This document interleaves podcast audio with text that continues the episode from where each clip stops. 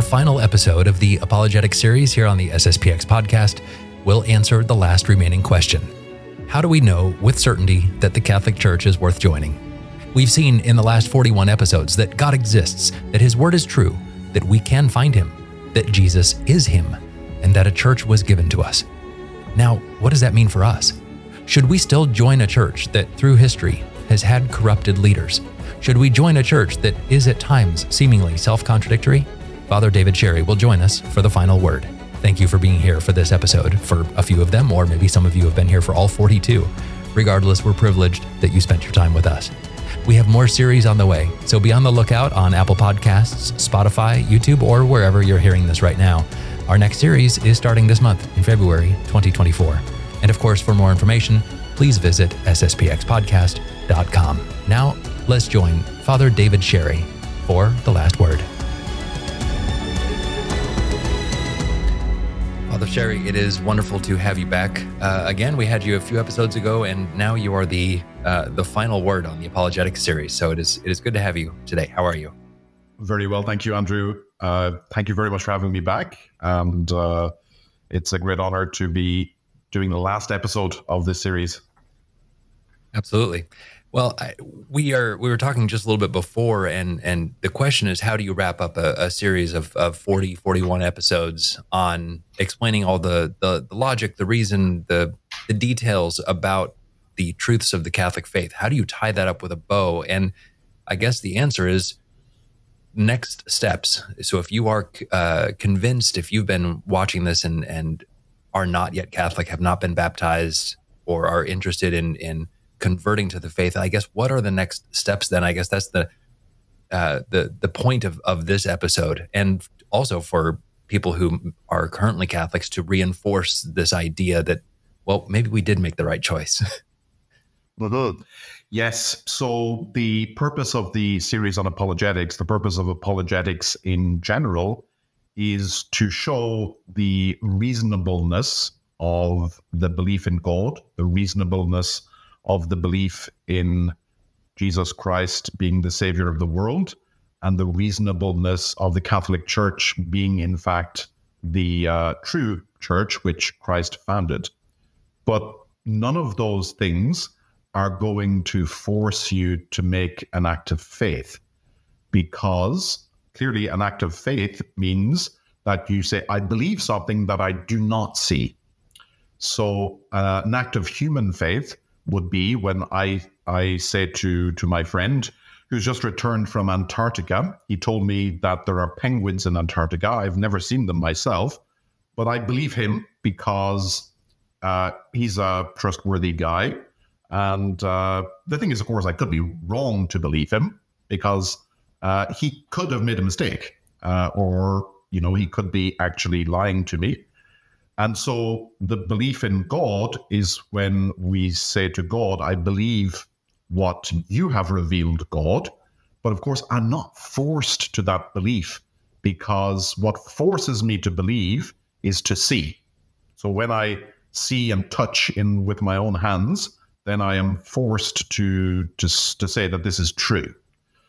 However, even if the person who is talking to me is not capable of deceit, not capable of being fooled, which is the case of God, even then, I don't have to make that leap of faith, as it were. And that is why our Lord Jesus Christ, when Thomas said, I will believe when I put my hand into his side, when I put my fingers into the holes in his hands, then I'll believe. And then our Lord Jesus Christ, for our sake, allowed him to do that. And then he says, Thomas, blessed are they who have not seen and yet believe. So this is the the the virtue. Clearly, in a in a human sense, we need to believe others. We could never live our lives in society unless there was faith uh, towards human beings.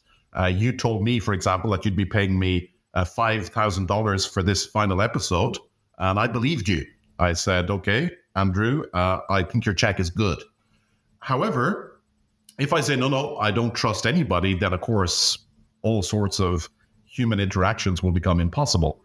But to believe God is to say to God, God, whatever you say, I know that you are the truth. I believe you.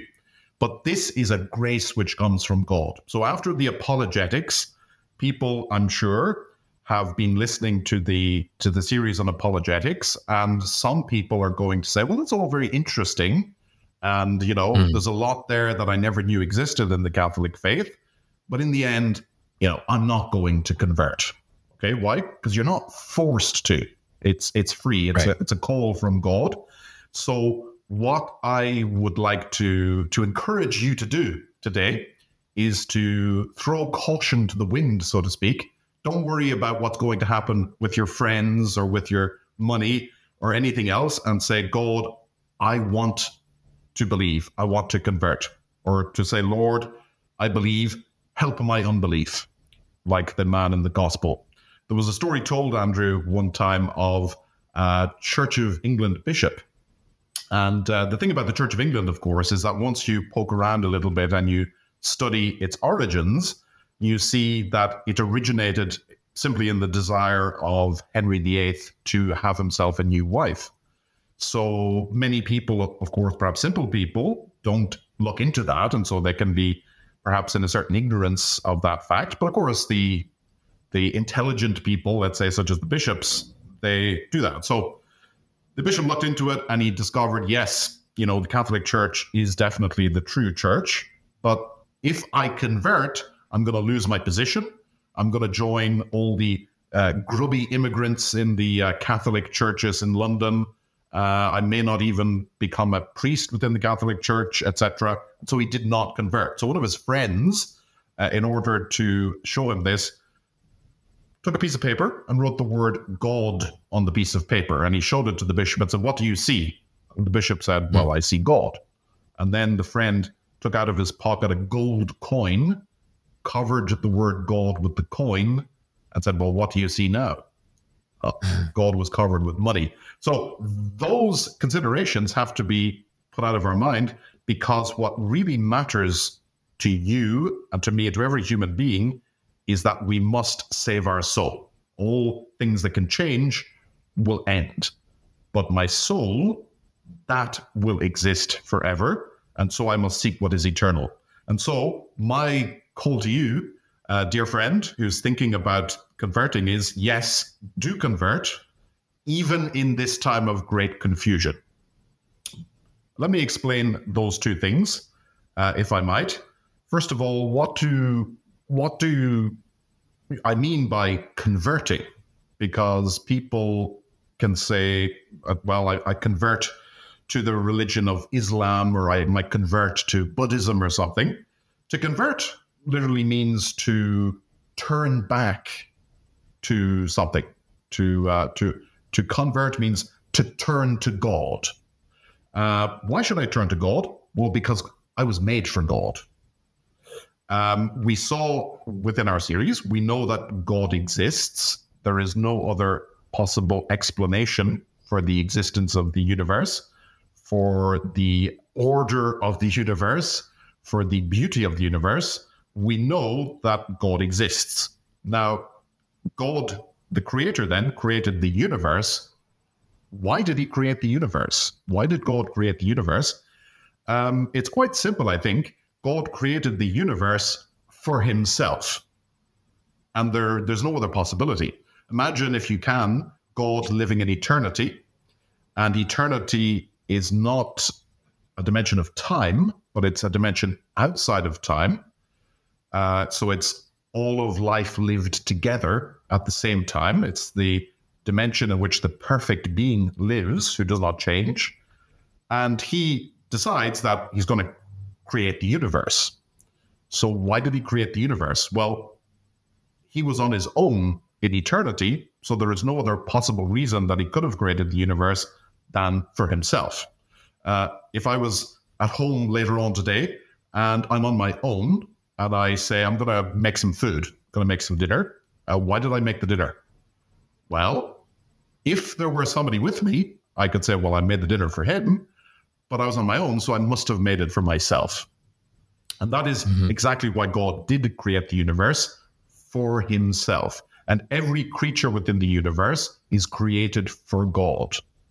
And every creature shows the glory of God because as I look at the universe around me, I see the uh, you know the amazing uh, beauty of nature, the variety of nature, the uh, the way that the solar system works, etc. This is all created from God's hand, and all creatures with universe are for God.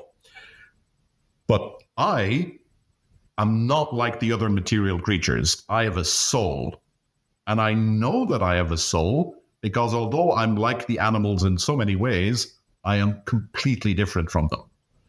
I am able to think, I am able to judge, I am able to understand concepts, and I'm able to invent. Uh, I can look at the animals and I can see that the animals are not particularly worried about the increasing need for electric vehicles. In fact, none of the animals seem to have yet discovered the wheel. Uh, the animals do not have air conditioning in their nests, etc., etc. Why? Because they just follow their instincts.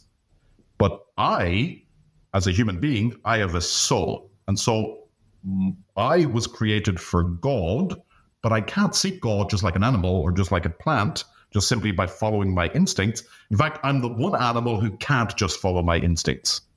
I must judge my instincts. I must seek God with my soul. And this is an infinite need which I have within me for the infinite. I can try to fill it with creatures, that is, limited things, and say, well, you know, I'm particularly fond of a particular game. Uh, I, I, like tennis. Um, I'm particularly fond of ice cream or whatever it might be. But I'm never going to be able to satisfy myself with these things. And so I have to seek God. St. Augustine uh, summed it up by saying that our hearts were made for thee, O Lord, and they are restless until they rest in thee. Uh, there's a very famous poem by Francis Thompson called The Hound of Heaven, which I encourage anybody who wants to elaborate on that point to read.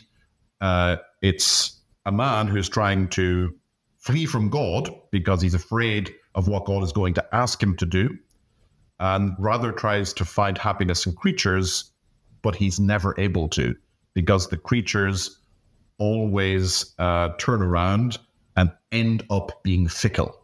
None of them can satisfy his infinite need for God. Which uh, brings us to the question then: Well, how do you find God? And that's right. the uh, that's the question, which is which is uh, the one which all the world is is trying to to answer. All the world is trying to seek uh, the ultimate goal, what is going to satisfy us. And the uh, the, the correct uh, understanding of man, which all reasonable people have come to, is that man has somehow fallen. Uh, man is not just good. There's something uh, strange about, as I said a moment ago, that we are the uh, only animal who cannot trust his instincts. Animals just trust their instincts, and uh, you know, if the crocodile eats um, a lamb, that that's that's fine. You're not going to lock up the crocodile for murdering a lamb. Uh, he's just following his instincts. But we, if we just follow our instincts, we become demonic. We uh, we we go from simply perhaps innocently following an instinct to eventually uh, setting up this um, disorder as some sort of good. You think, for example, of the current um, the current rules regarding abortion or euthanasia.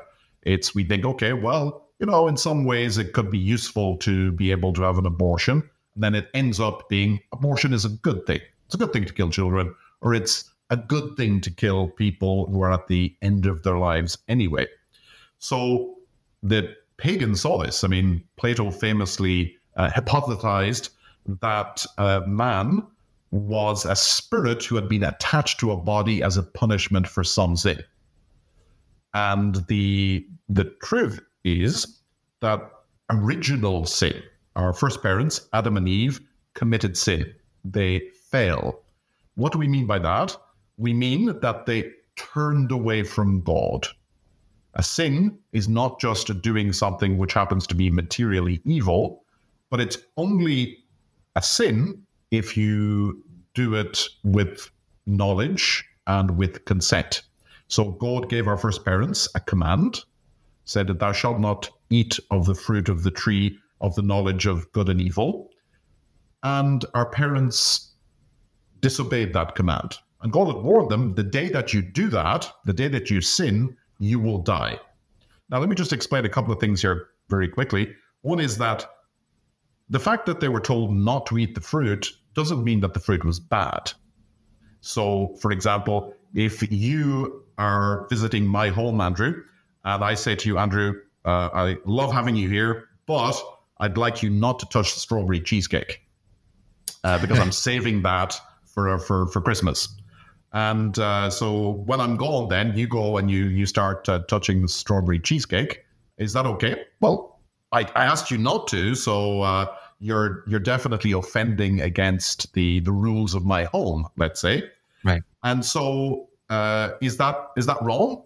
Well, yeah, it's wrong. It's not a very serious thing, but it is it is wrong. Like you should not have done that. Or if a child, your your child, for example, were to disobey mom who said not to touch the strawberry cheesecake, and the point there is that it was a sin of disobedience. It doesn't mean that there was something wrong with the cheesecake. So the this sin of disobedience, we, we don't know exactly why God gave that command, but we do know that he did give the command. And so the sin was not that they uh, our first parents uh, did something which was uh, people often imagine that it's some sort of sexual sin, for example. It, it wasn't. It was a sin of mm-hmm. disobedience. And this sin, God said, the day you do it, you will die. Now, of course, they did not die that day. They lived for many years afterwards. The death was in the soul because our soul lives on God. And when we turn against God, so we call that mortal sin, we no longer live in God. So Adam and Eve realize what they've done. Oh my goodness, what are we going to do now? And so we need to try and repair this, but they can't. They have turned against God, they have sinned and been alienated from God, how now can they return? So if you take that on a, on a human level, imagine that you break up with your friend, you know, you commit some serious uh, crime against your friend, you you betray him, and then you say, "Oh my goodness, how am I going to go back?" Well, the answer is you're not going to be able to repair it by yourself. You're going right. to have to go humbly to your friend, and he is going to have to forgive you. And so in order to go back to where we were, to redeem ourselves, we're going to have to do something, but we're not able to. That's what the redemption is. Redemption means to buy back. Um, I was short on money last week, I have to say, and I took one of my confreres' uh, valuable uh, golden uh, medals, and I went down to a pawn shop and I pawned the medal. And now I need to try and buy it back before he realizes what has happened. That's what it means to redeem. But we can't buy ourselves back. We need a savior. We need someone who is able to buy us back, to bring us back. And that savior is not just going to be any ordinary human being, he's going to be the Messiah, the one. And this, it, it, uh, it clicks with all of our uh, understanding of um, or literature and mythology, uh, Andrew, it's that it's always the case that in a world where everything is really terrible, one man comes to save the day. Okay. yeah. It's uh, my uh, bad, uh, my bad imitation of a Hollywood movie trailer, but it's always the same, isn't it? It's, it is. Yeah. It's the world is going to pause. One man will step up to do it. And this is because it is, in fact, the truth. It's from the very, very beginning. We fell away, things are in bad shape. Who is going to uh, save us? One man will do it. And this one man is not going to just be any man, because in order to buy us back, to repair the uh, divorce from God, he's going to have to be able to mediate between us and God. And that is precisely who Jesus Christ is, who was promised in advance. He was the one man who existed before he was born. He was expected, he was foretold, not only in the prophecies of the Jewish people, but also in the prophecies of the pagans. If you look, for example, at the uh, the pagans, the Romans, even the the Chinese, everybody is expecting a Messiah. Everybody is expecting a Redeemer. The Jews, of course, had the most precise predictions of who this man was, where he would come from, where he would be born, when he would be born. You know, the whole thing about uh, Herod becoming the king of Israel around the time of the coming of Christ. Of course, it was Herod who uh, then ordered the massacre of young boys around about Jerusalem at that time. But the whole point is that Herod was fulfilling the prophecy. He knew that this was the time foretold for the coming of the Savior, because the prophecy of Jacob was that there shall not uh, lack a ruler from Judah until he come who is to come.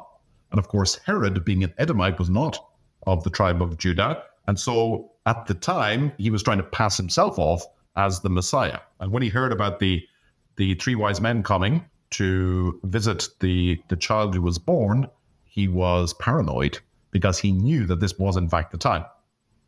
Now, this uh, coming of our Lord Jesus Christ, people tend to, uh, some people tend to simply say, well, yeah, he was just a wise man. Uh, like we've had so many other wise men, like we've had Buddha, we've had Confucius, uh, all of these things. But he was he was completely different.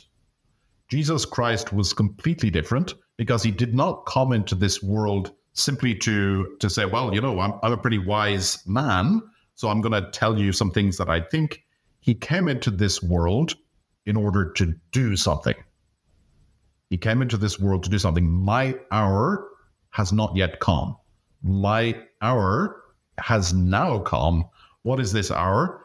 This hour is that Jesus Christ came into this world to save the world. How did he save the world? He saved it by his sacrifice on the cross. I want to clarify this uh, here because people living in 2024 they're going to say to themselves, "Yeah, I mean that's just a you know fairy story, sacrifice on the cross, all that sort of thing." It's not at all. It is that Jesus Christ uh, offered a sacrifice. A sacrifice is when you take something and you give it to God. So we tell children, for example, that you know make a sacrifice. Uh, do not take the apple. Let your brother have it. Okay, that's a sacrifice. Why is it a sacrifice? You're taking something and you're giving it to God. You're saying, God, you know, I want to have this apple, but I'm going to offer it up to you and let my brother have it as well. Okay, that's a that's a sacrifice in a sense. So a sacrifice is any action which you do for God. Let's be clear: Jesus Christ could have offered any action to God. He didn't have to go to Calvary, but he chose to go to Calvary, and he chose that that particular action which he offered up to his Father through obedience to his father's will, his father who wanted to allow him to be arrested and murdered. God the Father did not cause him positively to be arrested and murdered, but he allowed it. God's God's will. It's like this is like Job, who who is having all of these things happen to him, and he says, "Blessed be the name of the Lord." God allows evil to happen to the good. Why does he do that? And Jesus Christ shows us that God allows evil to happen to the good because when the good offer up this as a sacrifice out of obedience and love to God the Father, it saves the world. Okay, that's the uh, that's the the truth, which is above our human reason. We think, as purely humanly, oh, this is unacceptable. You know, who is this Pilate guy anyway? You know, let's call up our congressmen and senators and the Supreme Court and all that. No, it's the truth is that if it is in fact God's will that you suffer, then offer it up to God and this will save the world. And by the Savior himself, the Savior himself offering up the uh, the sacrifice on the cross, he indeed saves the world. And this Savior is Jesus Christ. And there is nobody in history who is in in comparison to Jesus Christ. Even the, the the uh, historicity, for example, or the authenticity of the Gospels. I was just reading some uh, an article recently, Andrew, regarding the very latest research into uh, the early documents on the Gospels. There are five thousand early witnesses to the Gospels dating back as far as the first century. There is no other document in history which even exceeds a thousand examples, which go back beyond the eighth century, for example. Now, I'm, I'm, wow. I'm obviously summarizing that, and so there may be uh, some detail to put in, but effectively, that's what it is. It's right. that uh, the truth of Jesus Christ, of his existence, of his uh, actions, of his sacrifice, these truths are more certain than any other truths in history. And yet people come along and say, oh, I don't know if that was even true. I was uh, watching a pagan uh, video uh, recently that is uh, a, a, true pagan. He's, he's some sort of pagan priest. And he was saying, well, we don't even know if Christ existed. So that's that's a bit like yeah. saying, well, I don't even know if the sun is real. You know, I, I know that you can see it, but maybe it's not real. So it's it's it's it just doesn't make any sense. Uh, that was one of the things that converted C.S. Lewis C.S. Lewis was was an atheist, and so one of the things that converted him was reading uh, Chesterton's *The Everlasting Man*, and the other was when his uh, professor, you know, just happened to say, "Yes, there are many more witnesses for the truth of the Gospels than there are for any other ancient text." Say, well, if that's the case, then we have to be logical that this is in fact historical. Jesus Christ is in fact uh, an historical figure. And he, he then, uh, C.S. Lewis, goes into the uh, so called trilemma of St. Augustine, which is if Jesus Christ is real, then he was either God, that is, who he says he was, or he was mad, or he was a devil. So he was either God because he said that he was God, and if he wasn't God, then he was mad, but he clearly is not mad. Everybody says that he is a wise man, and he's not a devil because he doesn't go around doing evil. He doesn't going around uh, trying to uh, kill people and deceive them. And so the conclusion is that he was God. So the Redeemer saves us, and this Redeemer founded a church. And this church, let's just put out of your mind for a second the church of the um, local Protestant denomination. Because you could add any street and you see that here we have the Redeemed Church of God. Here we have the new and improved Redeemed Church of God. Here we have the digitally remastered and improved Church of God, or whatever it might be. Uh, yeah. Put all of that out of your mind. We're not talking about those. Those are, we call those churches, but they're not. The church, the church is the mystical body of Jesus Christ. Mystical right. means mysterious. And mysterious means that you can't see it with your eyes, but it is there. So it's a mystery, for example, when I am baptized. So I can see the water being poured, I can hear the words being said, but what I cannot see is the justification of the soul from sin, but it's really there. And this church which Jesus Christ founded it's not founded by just any man. You look at all of the uh, so-called Protestant churches, and I say so-called not because I'm trying to denigrate uh, good people who happen to be, uh, you know, the descendants of the Protestants from the 15th, 16th century. Not at all, because uh, I know very well that there are many good and sincere people who are truly seeking the truth uh, within Protestantism. Um, mm-hmm. But your religion was founded by a man. You know, if you're if you're in the Church of England, your religion was founded by Henry VIII. Or uh, if you're if you're a Mormon, you know, your religion was founded by Joseph Smith in uh, New York State back in the 19th century, whatever it might be. There is one church, the church, the Catholic Church, which was founded by Jesus Christ. And he founded the church and told us how things would go. Okay? These are the parables of the kingdom of heaven. The kingdom of heaven, he says, is like to a man who found a treasure in a field. That's the church. Jesus Christ went into the field, which is the world, and he found a treasure. That is, he made himself all those who believe in his name and who are baptized, who believe what he has taught, these are the members of the church. But he told us that the church would be composed of wheat and weeds, that he would plant the good seed and the enemy would come along and plant weeds, and that he would allow both to grow together until the end of time. Or again, the church would be like a net cast into the sea, and into that net came fish, both good and bad. And it's only when they came to shore at the end of time that they would be divided by the fishermen. And so we see immediately the uh, from this truth about the Catholic Church that actually most of the uh, criticisms of the Catholic Church are based on a misconception. Okay, mm. most of the criticisms which you hear today are well, how can the Catholic Church be the true church? Just look at Cardinal so and so, or just look at Bishop uh, Bishop such and such, or just look at the Pope, or whatever it might be. Surely this proves that the Catholic Church is not the true church. Or look mm-hmm. at the Inquisition, look at Galileo, all of these things. Say, well, uh, we have seen throughout throughout our, our series, we've actually looked into these and found that many of these allegations against the church are untrue. So, for example, the allegation that the church is against science, for example, well, that's just untrue.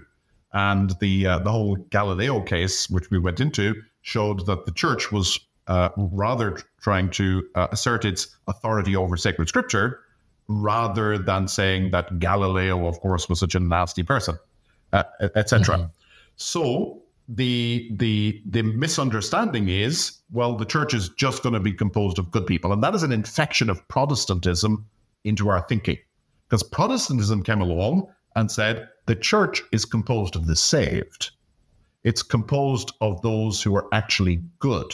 Whereas the reality is the church is composed of good fish and bad fish. The church is composed of wheat and weeds. And it's only at the end of time that these are going to be separated. And so, yeah, Bishop so and so did a terrible thing. Well, actually, I could tell you about Archbishop so and so was even worse. Yeah. Why? Because that's it. He's the church is divine in its constitution, divine in the grace that it gives and the truth that it teaches, but it is human in its members, and that is in fact reality. If you look at the the sort of uh, human ideas of churches, well, they don't really make any sense. So so they they don't actually reflect life as it really is, because in life people believe, but they may not always act in consequence of their beliefs. And so this this one Catholic Church is the mystical body of Christ. And it's not to be confused with the straw man that certain people have put up there, uh, such as the Protestants saying that, oh, Catholics believe this when in fact they don't. Or, you know, look, the Catholics believe that everything that the Pope says is infallible. Well, no, they don't. The Catholic Church knows that it has the promise of assistance from Christ and that it has infallibility, but this infallibility is limited to simply defining what was revealed by Jesus Christ. Pope can't come out and say, uh, you know, I, I declare that the sky is green. And so now everybody has to believe that the sky is green. No. The Pope has the power to define the faith in certain circumstances. And if he were to, uh, for example, uh, go and say something which is not in accordance with tradition, then we would be able to say to him, well, that's not true, Holy Father. And we see that unfortunately today. Just some time ago, the, the Pope, or rather the Vatican, came out and said, well, now we can have blessings for same sex couples. Okay. Mm-hmm. And they used a lot of uh, sophistic arguments to say, well, of course, you can bless anybody. Of course, you can bless anybody who is willing to receive a blessing in good faith. But to say to you know your local group of of uh, of thieves, you know, a local foundation of the thieves of Montreal near here. And so I'm going to say, look, we're going to have a mass for thieves. So I want you to come along yeah. with the uh, tools of your trade, and you know everybody can receive a blessing. Well, no, because then what I'm simply doing is I'm showing approval for robbery. So I can't do that. So if I say, well, you can have, uh, you know, same-sex couples can come along as such. Okay, clearly, if if there are two people who are living in sin um, and they come along and they're looking for guidance to find the way of God, then clearly I'm going to encourage them to find the way of God, which is involve, involving turning away from sin. But if they come along and saying, you know, we are proud uh, assassins, uh, we belong to the Contract Killing Association of Canada, and uh, you know we're we're continuing in that. We think that it's a legitimate way of finding our calling, making a living.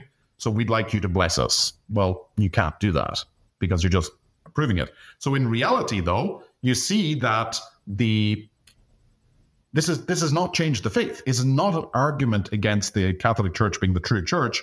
In fact, this is simply showing that Catholic Church is the true church because all of this has been taken care of. Vatican I came along and said that uh, the Pope is infallible in these circumstances. When he, speaking as the supreme pastor of the church, speaking on a matter of faith and morals, intends to bind the church to believe what he says, which means that outside of that case, he is not infallible. Okay, right. so that means then that you know he's not infallible. So this is not something which is uh, which is going to say, well, the Pope said this, therefore I don't believe the Catholic Church is the true church. The Catholic Church is the true church because Jesus Christ, who is the true Savior, he gave the keys to Peter. He gave the keys to Peter. And the thing about a key, Andrew, is that it opens the door. There, yeah. there is a door stopping us from being united with God. The purpose of religion is to unite us with God. That's what true religion does most religion is false, there is a true religion. And this key opens the door because what's stopping us from going to God is sin, which is removed by grace, and error. Jesus Christ came into this world to teach us truth. I know that Pope Francis has said recently that, you know, people who think that uh, the church gives you easy truths uh, are mistaken because what the, what the church is doing is it's sending you on a journey. Well, not quite true, I'm afraid, Pope Francis. It's that Jesus Christ came into this world and he said that I have come to bear witness to the truth. Okay, Pilate says, What have you done? Jesus says, I have come to bear witness to the truth. And Jesus Christ teaches us the truth because in order to make your way to heaven, you need to know the way. And he tells us the way. And this truth and goodness uh, which Jesus Christ gives us are transmitted by the Catholic Church, not by just some uh, you know individual who happens to uh, you know be your local priest or something, because maybe he could be weird. Yeah, it's possible. It's by what the Catholic Church has always taught, and that's why in the crisis which we are now, not only in society, which is a very serious crisis in society when we are um, even sort of asking ourselves whether dogs are dogs or perhaps they could be cats, uh, which is a grave, grave crisis when, when we have difficulty in seeing truth. But the mm-hmm. crisis in the church, in that the leaders within the church at the moment, as has happened before at other times, uh, they are not clearly showing us the way. So, what do we do?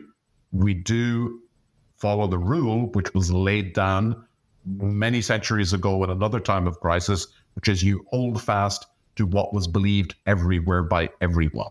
Someone comes along and says, you know, times have changed. Adultery is not a sin anymore. We got to make ourselves relevant to the world in order to stay uh, popular. No, no, no, no, no. Hold fast to what was always believed everywhere by everyone do not worry about the the things that people say about the Catholic Church. That the Catholic Church is is some sort of uh, oppressive organization. All of the propaganda, etc. The Catholic Church sets you free because it makes it possible for you to hold fast to the, to the revealed truth which we need in order to make our way to heaven. And it gives us the grace which Jesus Christ instituted by the sacraments. It's true, we're in a time of great confusion at the moment, but this time of confusion will clear. If you wish to save your soul, then you must hold fast to the rock which Christ gave us, which is the Catholic Church. So that's my uh, that's my encouragement to you. and uh, be assured of our prayers, prayers of all all good Catholics, because the Catholic Church is true, not because I believe it. Okay, I'm not a greater right. person than you because I happen to be Catholic. It's I believe it because it is true, and I know that I'm a miserable sinner, and I pray that you will hold fast to the truth given by Jesus Christ, hold fast to the church which was founded by him, and by that means that you and those close to you and all uh, can save their souls, because that's all that really matters. Absolutely. And as I mentioned with Father Robinson at the very beginning when we started episode one back in March of this series, if this 40 plus episode endeavor causes one person to ask a question that leads to a conversion, it's all worth it. That's it. That's all. That's all we need to do is just uh, is get out of the way of grace. We'll we'll provide some information and some help, but essentially, Father, you and I. I mean, well, you are you are very different. You help provide grace as a priest, but as lay people, uh, oftentimes the best thing to do is just get out of the way of grace and and let let God do the work. Exactly, and simply to try to uh, be the uh, the other Christ, which our baptism and our confirmation, and in my case, holy orders, is is uh, commissioned us to do, to be the good order of Christ, to lead people to Christ.